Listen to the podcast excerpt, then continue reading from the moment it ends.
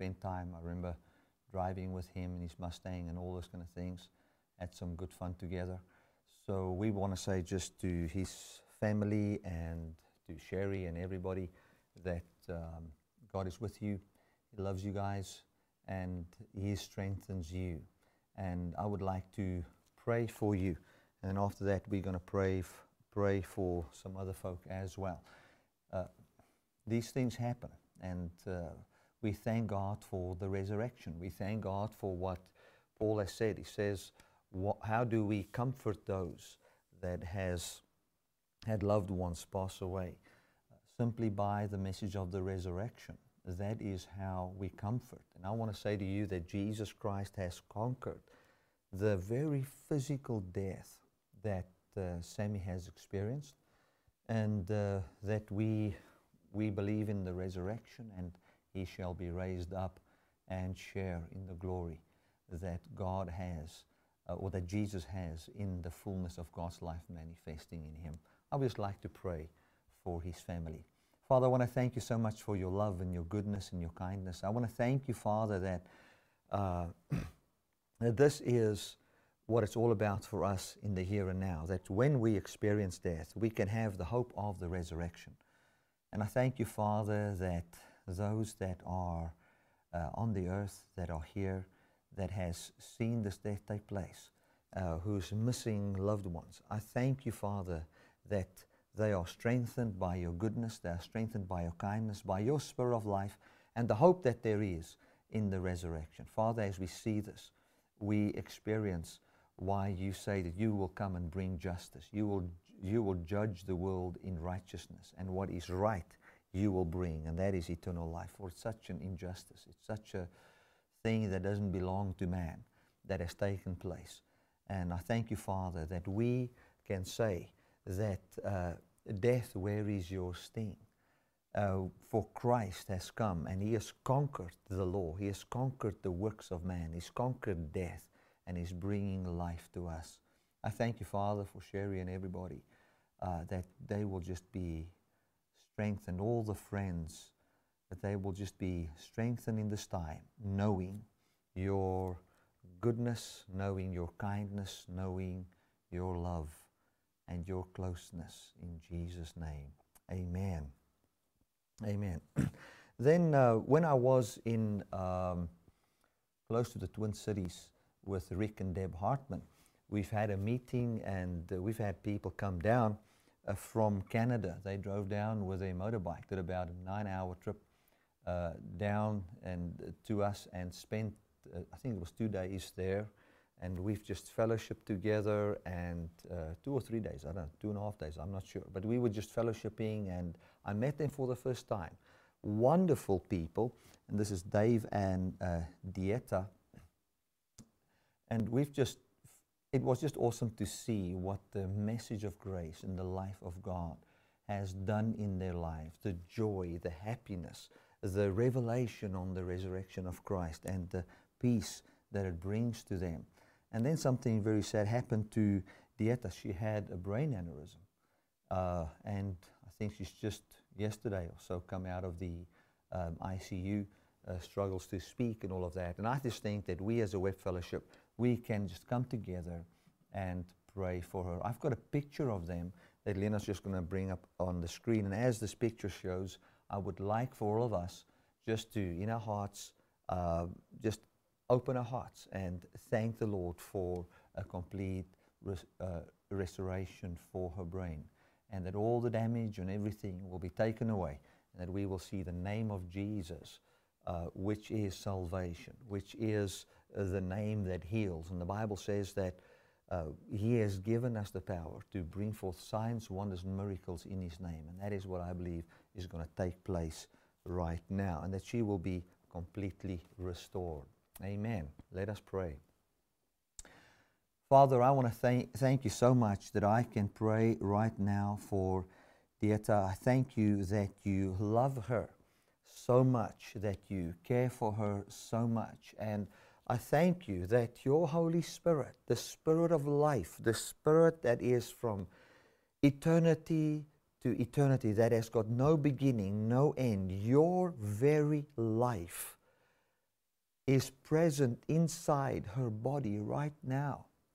And I thank you, Father, that you come and you, by your power, in the name of Jesus, Spirit of God, in the name of Jesus, that healing comes to her brain right now as we as a web church uh, agree together and we are in one heart about this, not because of all of our agreement. We are just praying knowing that you are doing this. Thank you, Lord. In the name of Jesus, we stretch forth our hand towards this, uh, to, to the screens of our computers, and I, me to this monitor right in front of me, and I, I stretch forth my hand and I say, Dear Ives, in the name of Jesus, you are healed. You are restored. In the mighty name of Jesus, you are made whole. You are made well in Jesus' name. That you will get again with Dave on that motorbike and we will meet again and we will talk about all the goodness and kindness of the love of God. Thank you, Almighty Heavenly Father. You stretch forth your hand for signs, wonders, and miracles. And I declare healing in the name of Jesus. I bring you healing in Jesus' name, Dieta. Thank you, Father. Thank you, Father. Thank you, Father. This time you also strengthen Dave and give him wisdom and encourage him in this time by the Holy Spirit. And thank you, Father, for Rick and Deb that is there for them, ministering to them and loving on them. Amen. Amen. Well, God is a good God and He's a kind God. And, uh, you know, even if we have to deal with some difficult things like we are dealing with now, death and sickness and those kind of things, we thank the Lord for His justification. Isn't that awesome? Now, today we're going to talk about the God that sanctifies His own name. He came to sanctify His name. And I would like to explain that. You know, we, we cannot even think that God will have to sanctify His own name. Uh, how can that be possible? How can the name of God ever be unholy? I mean, if you sanctify something, it means you set it apart for a certain purpose, or it means you make it holy, you make it clean, you bring purity to it. Now, the name of God has been slandered in the world. Uh, the name of God has not been dirty, but was made dirty by the misunderstanding of man on what was actually going on. The, the name of God uh, was seen in such an ugly way. Uh, I, I, think I need to read this. You know, uh, Richard Dawkins said the following. I mean, he uses such big words that a guy like me, that uh, where English is my second language, cannot even pronounce all of it. But this is what Richard Dawkins says. For those of you that don't know Dawkins, he's just a very, uh, I would say, he's an atheist, a, a really well-known atheist going around mocking Christianity, mocking, uh, mocking religion and all those kind of things. but this is what he said. He says, the God of the Old Testament is arguably the most unpleasant character in all fiction. A jealous and uh, he's jealous and proud of it.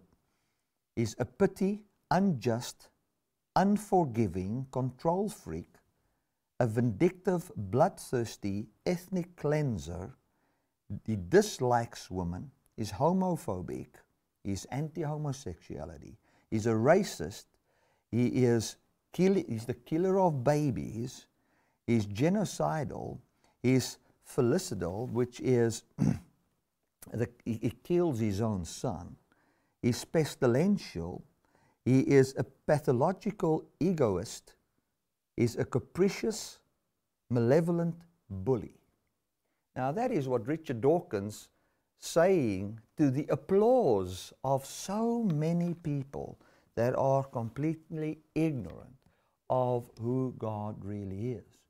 But these names and this which he, um, which he brings forth, if you must be in a debate with a guy, you will say, well, it's all written in the Old Testament. It's written that uh, you must go and kill nations and slaughter all of them and have all these things.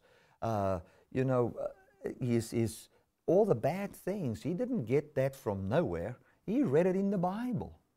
That's where he got it. And when we look at what atheists say about God, now I do believe that a lot of atheists are just suppressing the truth. And another thing is that they have never heard the true message of God's love and grace. They've, they've never heard a message on why man was made. They've never heard a message on uh, who and what God is, who and what man is. They've never understood the message of the resurrection. Like this one guy said, he said, Well, uh, even if you can prove to me that there is a God, I will not serve him. Why must I serve him? You can immediately see that he doesn't understand that this God wants to serve him, wants to give life to him. It is, uh, there, there's so many things that take place in the world and things that are said about Christianity and about the God of the Old Testament, which is also the God of the New Testament, in ignorance because as Christians, we ourselves have not understood the beauty of who God is. We have not understood who He really is. And all of that comes in because of works righteousness, because of man trying to be a God on his own, because of the lie of the devil that came in. That's why things like a capricious, malevolent bully would be ascribed to the very name of God. And God comes and He says in Ezekiel 36 that He had to come and sanctify and purify His name. Now, I want to just read to you the Hebrew definition of name. it says here in the Hebrew, this is now um, Brown's, Driver, and Briggs. This is what they say Name Name means name or reputation, fame, glory. A memorial or a monument or something that is placed or put in a certain position. So, what he's saying here is uh, the monument that God was raising, or the statement he was making about who he is, or the memorial, or the memorial, the memory of who God is, or the reputation, the fame, or the glory of God. That's what name means. I like that definition where it says a reputation or fame. The fame of God, the reputation of God, which is written in His name, in this case it would be Jehovah, the self existing one, or uh, Elohim or Adonai, which, and we get all the different names of God there, but when his name, especially uh, Jehovah, which would mean the self existing one or the, the only one that has life without beginning, without end, the only one like that, who has people and who offers this life to people, his name was slandered. Bad things was said about that name. And we also find that that name finds its uh, true expression in Matthew chapter 1, verse 21. And I want to read that. Uh, let us just read Matthew 1, verse 21. it says here, and you shall, um, and she shall bring forth a son. This is Mary now. And you shall call his name Jesus, for he shall save his people from their sins and says, And now all this was done, that it might be fulfilled which was spoken by the prophet, saying, Behold, a virgin shall be with child, and he shall bring forth a son, and you shall call his name Emmanuel, which being interpreted is God with us. So Jesus means God with us. God with us, or Elohim with us, or Jehovah with us, the self existing one with all life, life without beginning, life without end, that one being present with us is called Savior, delivering us from sin and death, giving us life. But what has happened is everything but that was seen in the Old Testament. Everything but that was experienced by the people of the old. Now, how does that make sense and how is God going to restore his name. Let us read from Ezekiel 36, verse 16. I'm going to read Ezekiel 36 from verse 16. Those of you that have Bibles, you can turn there. If you've got your computer open there, you can quickly go to it. Uh, and we will do 16 to 21, and then uh, from 21 we're going to go onwards. I don't know how far we're going to get, but there's, I mean, the whole thing about creating a new heart and all of that goes down right to verse 38. And this is what it says. And the picture that we have here, just as an introduction, let me say this. The picture that we have here is one where it is actually a duplicate of what's going on in Genesis. When we read the Bible, we find that uh, the people who composed the Bible, I mean, those who wrote it and those who actually tells the story by putting all the books together inspired by God, they want to tell a story. And the story they are telling is the same story from Genesis. We find the same thing repeating itself over and over and over again from Genesis right up to Matthew, we find the same story being told. In Genesis, the story is that God comes and He says, I am the Almighty God. I take you from dust and I offer you life. Trust me, and I will form you as an immortal equal with me. And you will have the tree of life. You will actually experience immortality with Him.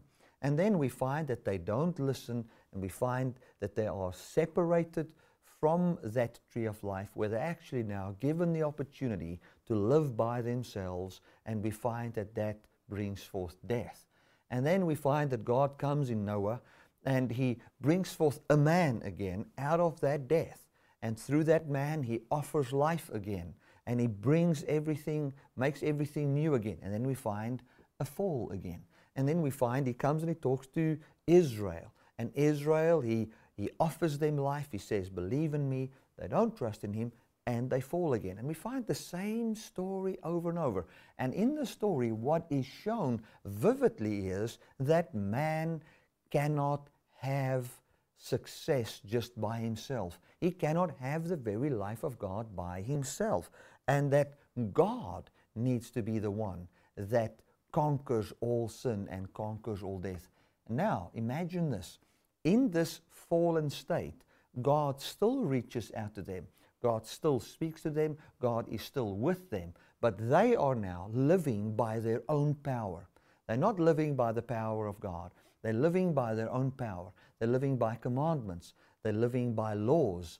They're not living by the very life of God. And as they do this and they still have something to do with God, the heathen can look at Israel and they can see how they suffer, how they are actually bearing the curse of dust, the curse of trying to be or have eternal life by themselves. And as they behold this, they're actually saying, the God of these people is not a good God the God of these people gave them a land and then he kicks them out of the land, then he destroys them, then he kills them, then he murders them, and all those kind of things. And who and what God is, through what Israel does by their own works, slanders the very name of God. We find the very same thing from the beginning in Genesis. Uh, what the devil came and did was he told a lie about God. He slandered the name of God. He made God a liar. He made God a liar.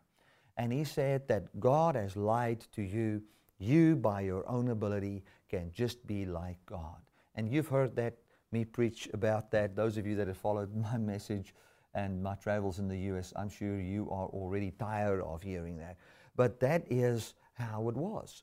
It, there was a lie told about God his name, his, his, his reputation, his fame, his glory, uh, who he really was, was questioned. And man started to believe in something different. They started to believe that they, by themselves, can produce all this life and have a life of God. They believed they were gods in themselves.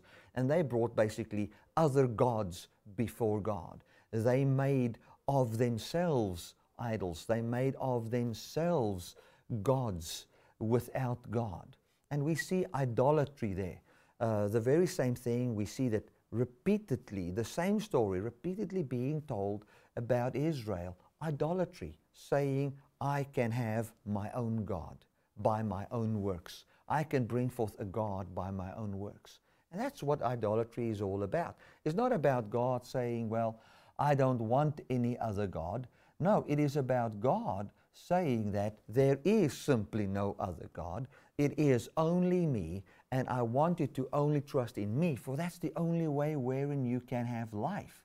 And when man says, Well, I can be a God by my own works, or I can bring a God by my own works, is where you are saying, Well, I've got eternal life inherently by myself, and so I can continue to live as a God and live forever and share in the bliss of God. And we find the story all the time just being repeated over and over and over again. That, and it, this is the story God is the only immortal, and man doesn't have that, yet this God wants man to have it by his doing. That is what we see all the time. And then, if we understand that story and we see now that God became flesh and He is now come to conquer the mortality of man, it is a wonderful hallelujah moment. It's a wonderful story of, and not just a story, a reality of what God actually brings forth. Now, with that in mind, let me read Ezekiel 36 from verse 16. It says, Moreover, the word of the Lord came unto me, saying, Son of man, when the house of Israel dwelt in their own land, now this is the land that God gave them, they defiled it by their own way and by their own doings. Their way was before me as the uncleanness of a removed woman. Wherefore I poured my fury upon them for the blood that they had shed upon the land, and for their idols wherewith they had polluted it. And I scattered them among the heathen, and they were dispersed through the countries according to their way and according to their doings. I judged them. And when they entered into entered unto the heathen, where they went, they profaned my holy name when they said unto them, These are the people of the Lord, and are gone forth out of his land. But I had pitied on my own name, which the house of Israel had profaned amongst the heathen where they went. Now, what God is saying here is that He is Savior, He is life giver, He is the self existing one the only one with life that has that wants people to live. He made them alive. He says, "Believe upon me." Remember, when people in the Old Testament, when they would hear about a God, they would think about a God who wants to then establish His kingdom in in their lives. So as, as you believe upon Him, He will then rule over your life with what and who He is. His name will be over you. But what has happened here is that the people went out of the land, or this is what happened. God gave them a land. And we can just see this in the Genesis story as well.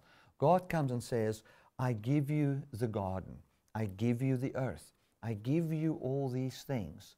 Believe upon me, for as you are now my image in this world, in you and through you, by my doing, I will establish all that I am in the earth. Meaning, I will take the life that is without beginning, without end, and I will make it flourish in you, that you will have a life without beginning, without end. And whatsoever is under this rule, this earth, everything um, uh, uh, on this planet will be under the rule of having a life without beginning and without end. That is all that it's all about. And then man basically said, well, no, no, I have life without beginning and without end in myself, and I will bring it forth. And what did God do in Genesis? He put them out of the garden and He said, Well, lest they eat of the tree of life and live forever. In other words, they want to live by their own life. So, okay, let me separate them from this life, for they want to live by their own life. Let them live by that that's what they, what's taken place. And now we find man dying. We find man, uh, um, everything going wrong. Now it looks as if God has brought this on them. But that is wrong. And that's how we've read Genesis. That's how we've read the exile. That's how we've read everything in the Old Testament. And now the name of God is slandered. God has kicked these people out. But God comes and He corrects this. And He says what's actually going on in Ezekiel 36 here. He says, He explains the whole thing. This is what He is saying. He is saying, listen, guys, I want you to know what's happening to you is not my name. What's happening to you is what you wanted. You wanted to live in your own way. And then I said, This is the land that I have given you. You've profaned this. You have, you have made it fruitless without any fruit. And since there was no fruit in this land, I said, Well, go and live wherever you want by your own ability and bring forth fruit if you can. Then they went to other nations and they basically said, We are the people of God, and the life we have now is born from God. And God says that's not right because that's not what took place. What took place is, I have a name, I have a glory, and that glory is to give you a land, and I did give it to you. I did bless you. But then you've come and you brought forth your own way. Now, what is your own way? And that is in verse uh, uh 17 there. You will see, see it there. If you've got your Bible open there in verse 17, it says, Son of man, when the house of Israel dwelt in their own land, they defiled it by their own way. Now, we get Jesus called the way, and the true way, or God's way, is God is the way unto eternal life. But they then said, I have my own way, which talks about the law which talks about works righteousness, which talks about what they must do again. That's what it talks about. And it says, the moment you said, I've got my own way to eternal life, I've got my own way to things, which, uh, again, which would be the fleshly way. It says, and I've got my own doings, meaning I bring forth, if you read the next verses there, I'm going to bring forth an idol.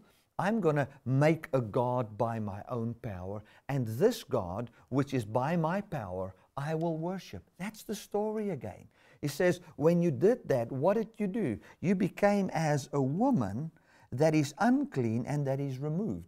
That talks about a woman that uh, has got her menstrual cycle, which in that time cannot receive a seed and be fruitful. That's what it talks about. So, what he says is, you became unfruitful you came to a place where you could not bear the seed. You, you, you were not receptive of the seed, which would be the word of life, which I've promised you, because you said, I will produce life by my own works.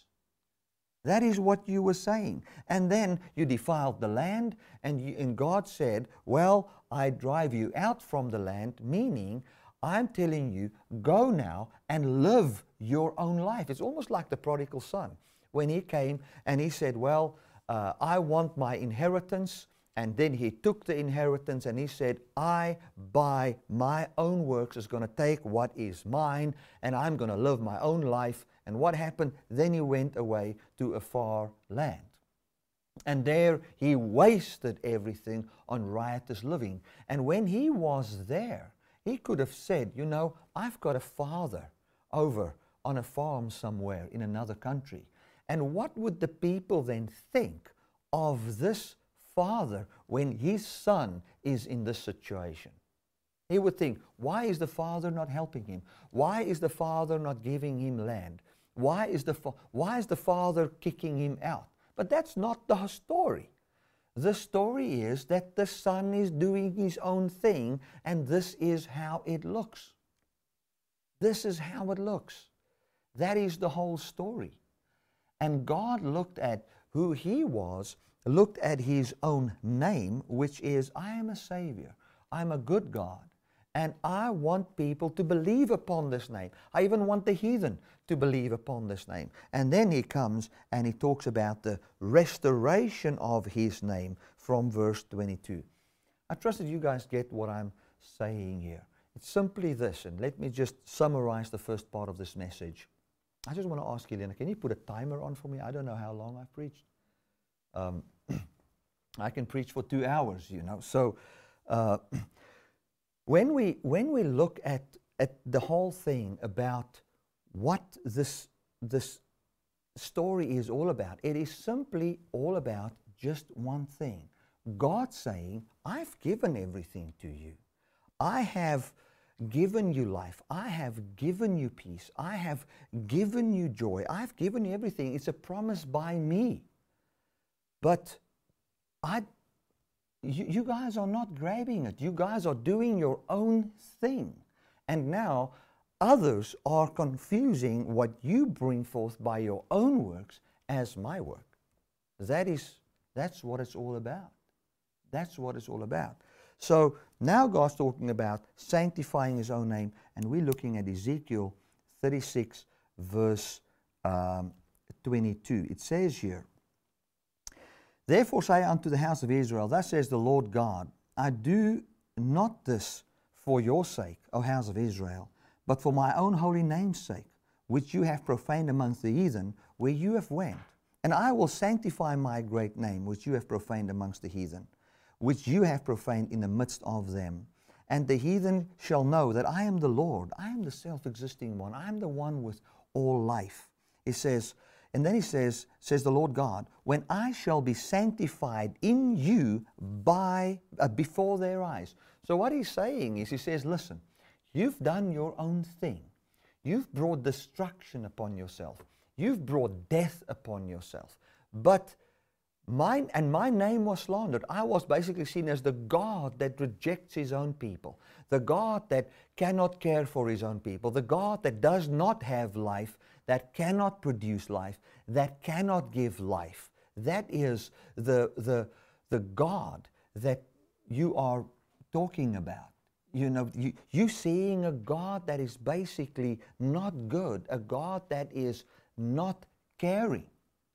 That is what you are seeing. But I will come in you that have tried to do your own thing, and I will clean you up and give you life. And so who I am shall be seen. But I want you to know one thing for sure the life that you receive now is not of your own doing, it is because of me showing forth and bringing forth who and what I truly am. What he is saying is basically what he would have said to the prodigal son. It would, it would almost be like the, or let me put this way, like the lost sheep. Imagine the lost sheep was now lost. It would have, the message about the lost sheep, when he wandered off, the message that would surround the sheep is his shepherd is not a very good shepherd if he is out here. Not knowing that this sheep has got, by his own will, has come here. And he has basically said to the shepherd, I don't want to be part of you. I'm leaving now. And now he is suffering. And as he is about to be eaten by the wolves and all those kind of things, the shepherd will come into the country where he is, where he's lost lost in his own works, lost by his own ability, and he will save him there, and so shall his name be restored. How? By the God that has a beautiful name, simply being himself in that situation that we have brought upon ourselves. That is what this is all about, and we can already see how this is now going to go right into the good news of Jesus and how he's entered our death and conquered our death. He says in verse 23, he says, I will sanctify my great name, which was profaned, pro, profaned amongst the heathen, which you have profaned in the midst of them. And the heathen shall know that I am the self existing, the one with eternal life.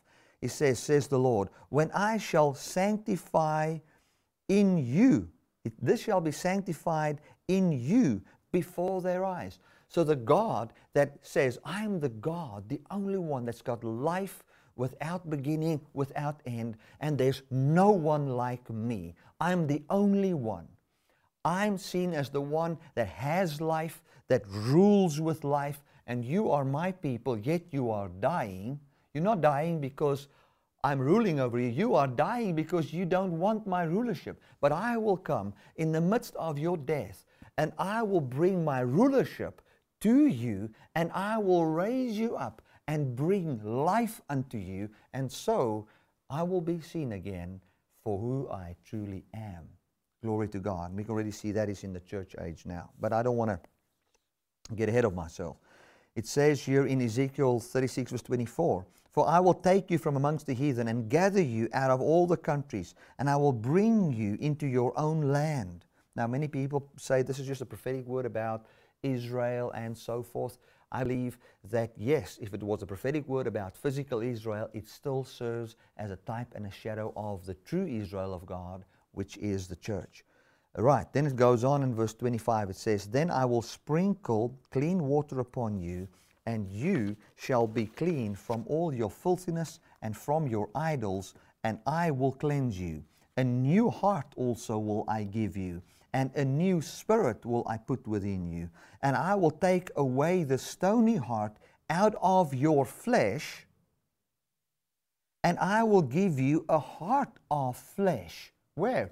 In your flesh. That's what it's talking about. And I will put my spirit within you and cause you to walk in my ways and you will keep my judgments and do them. And you shall dwell in the land that I gave to your fathers, uh, and you shall be my people, and I will be your God.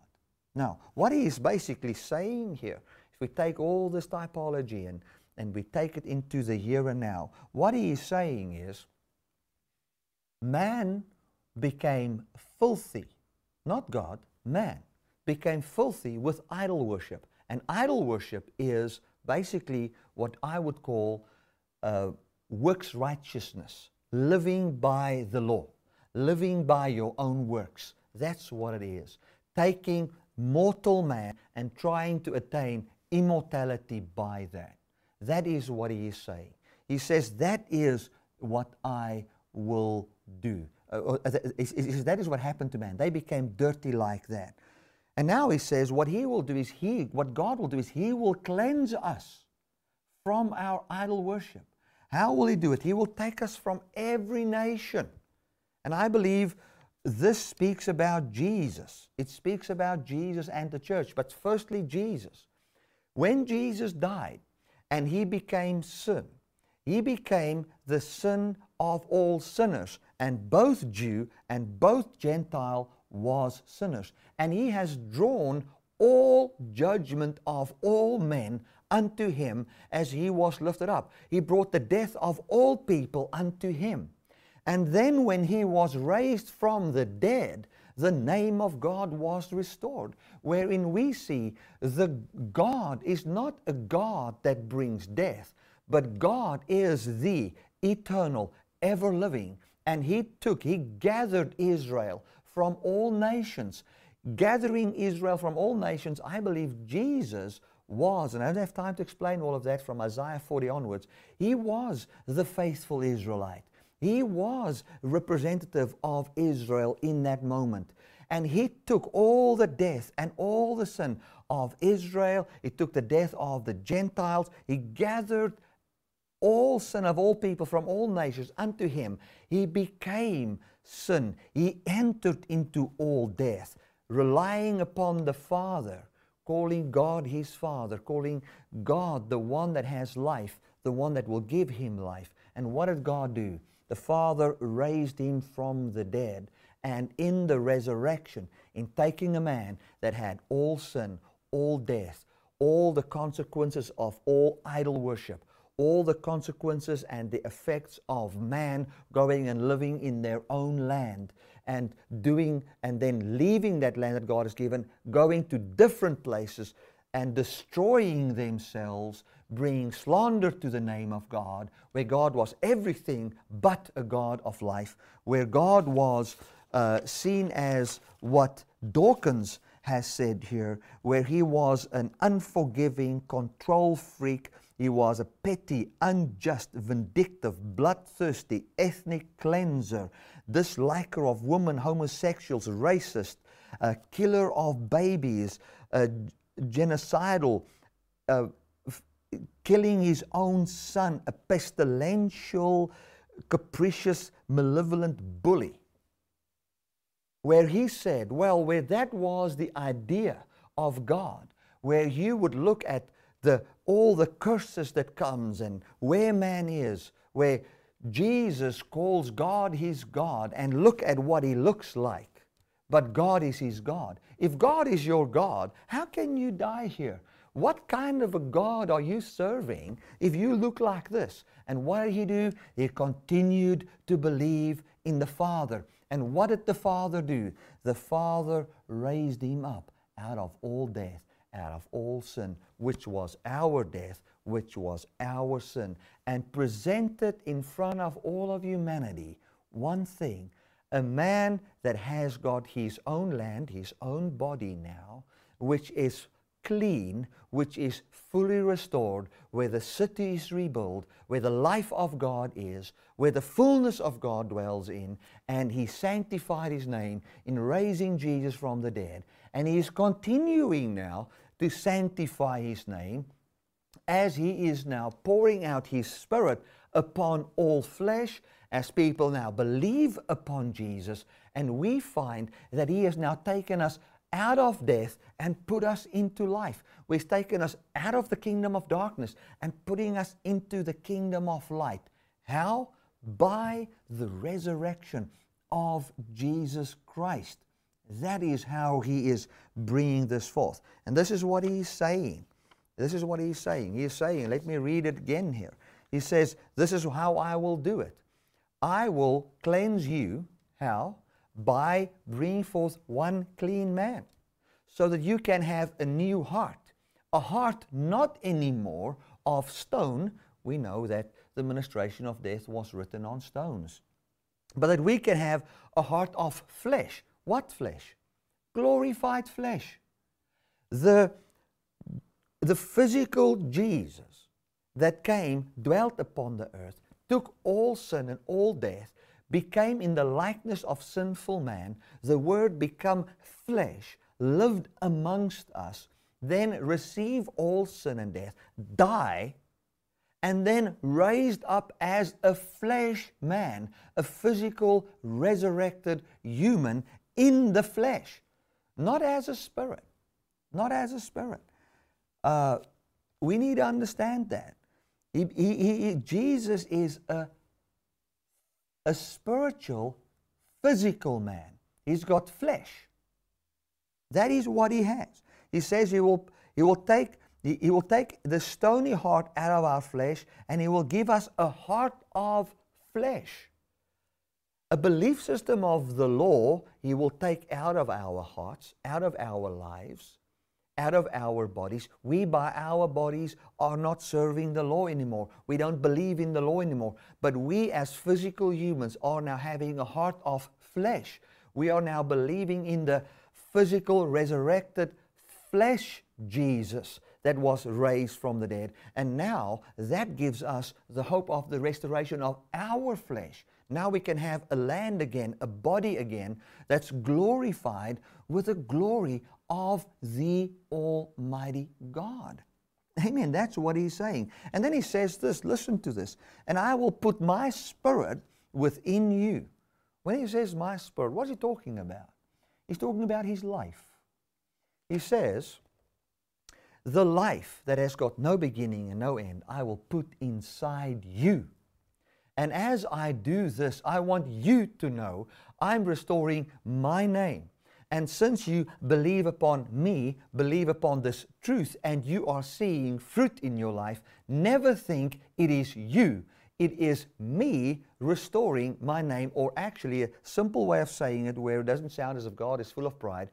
It is me being myself and fulfilling what I've promised to you from the beginning. Glory to God. Amen. Now, when we look at everything Jesus Christ has done, we cannot say that God is uh, unjust, unforgiving, a control freak. He is not unjust. Why?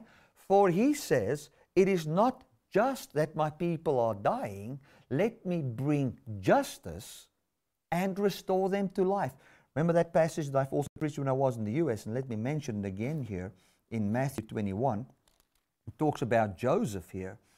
Uh, you'll remember that Joseph, um, when Mary was pregnant, he didn't want to have her stoned. And this is what the Bible says.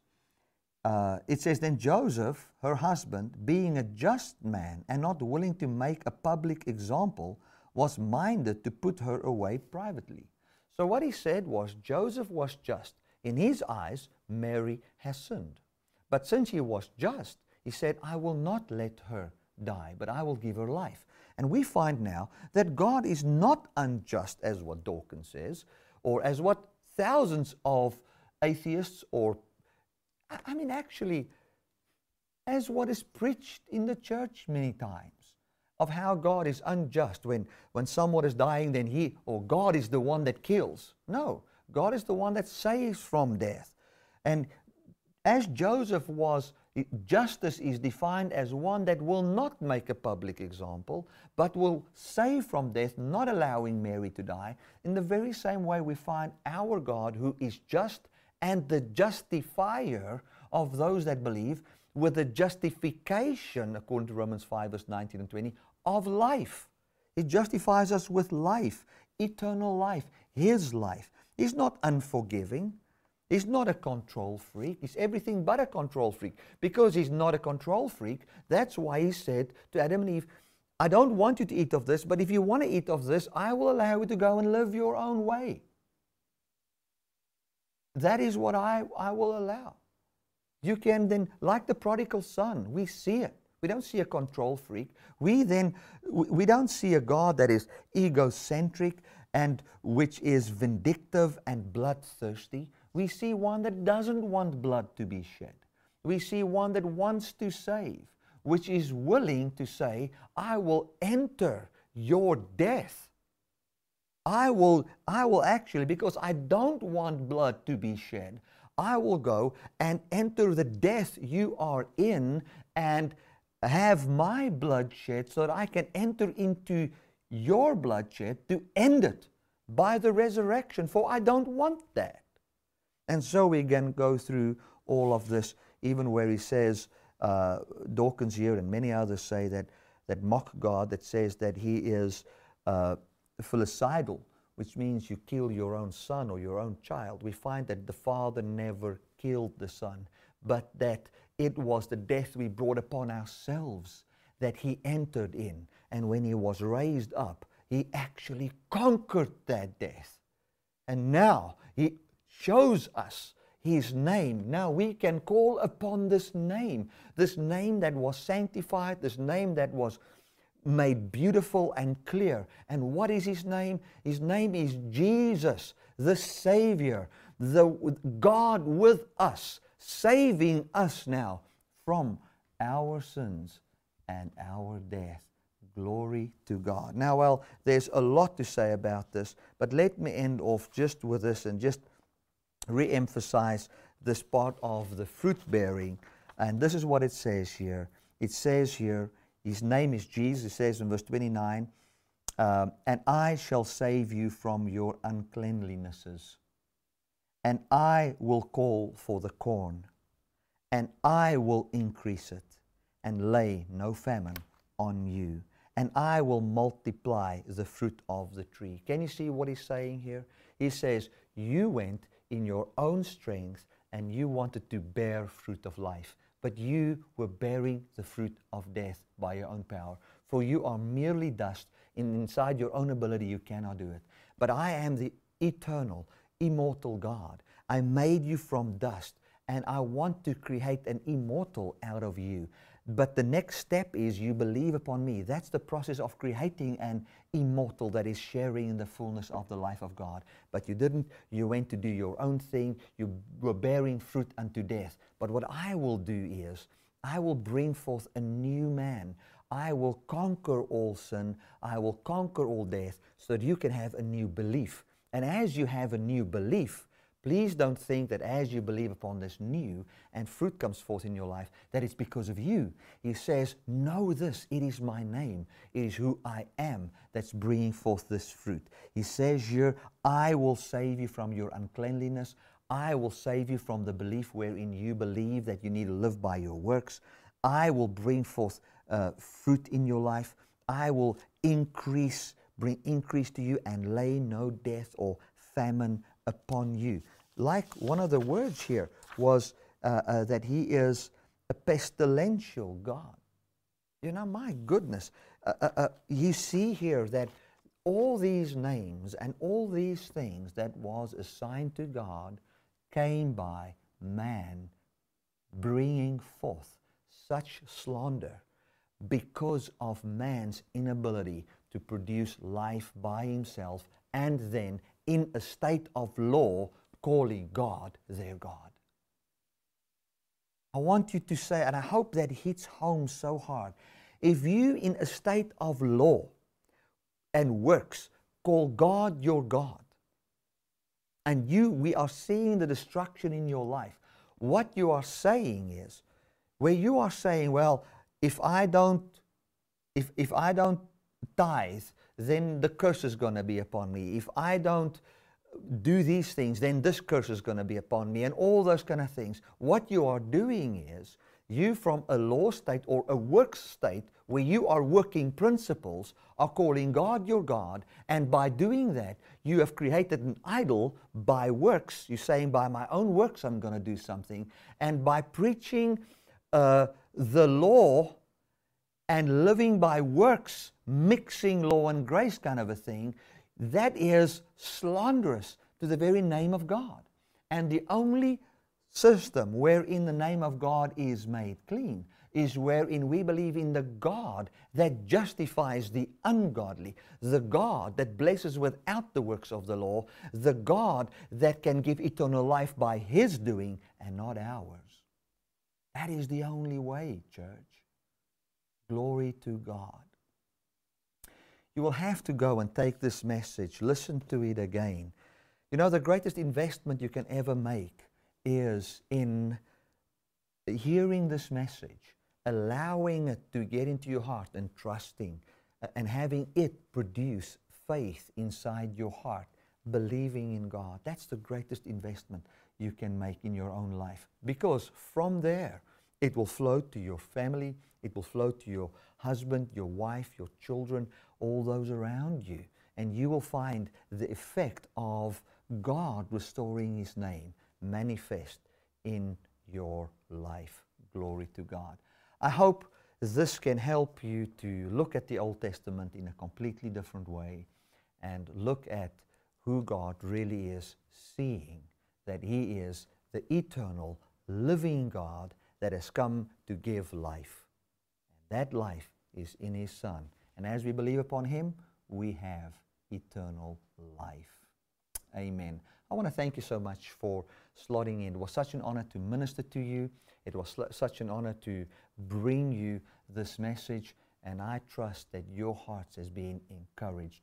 Know that God has always been a beautiful, clean, holy God. And His holiness is always defined in this you shall call Him Emmanuel, God with us. And when God is with you, He delivers you from idolatry. Idolatry, law mindset. He delivers you from a law mindset. He delivers you from your filthinesses, these things that you've believed, which, which, which is unfruitful. God calls filthiness or um, unfruitfulness he calls unfruitfulness filthiness. What he says basically is a system that cannot bring forth fruit in you is filthy. And I've come to bring forth my spirit, the very life that makes God live. The Word, the Spirit, that which was from the beginning, I will bring forth in you and cause you to have my life. So the whole thing about living in God's life is about Him causing it and bringing it forth in those that believe and trust upon Him to just be who He says He is. Amen. Thank you so much for watching, and then I will see you again, not this coming Sunday, because I will be in um, Uganda. There's not going to be a live webcast. Uh, this uh, coming Sunday, I'm in Uganda preaching at uh, a Bible school there. It's going to be awesome to teach leaders there, about 150 pastors coming, I'm giving them Jesus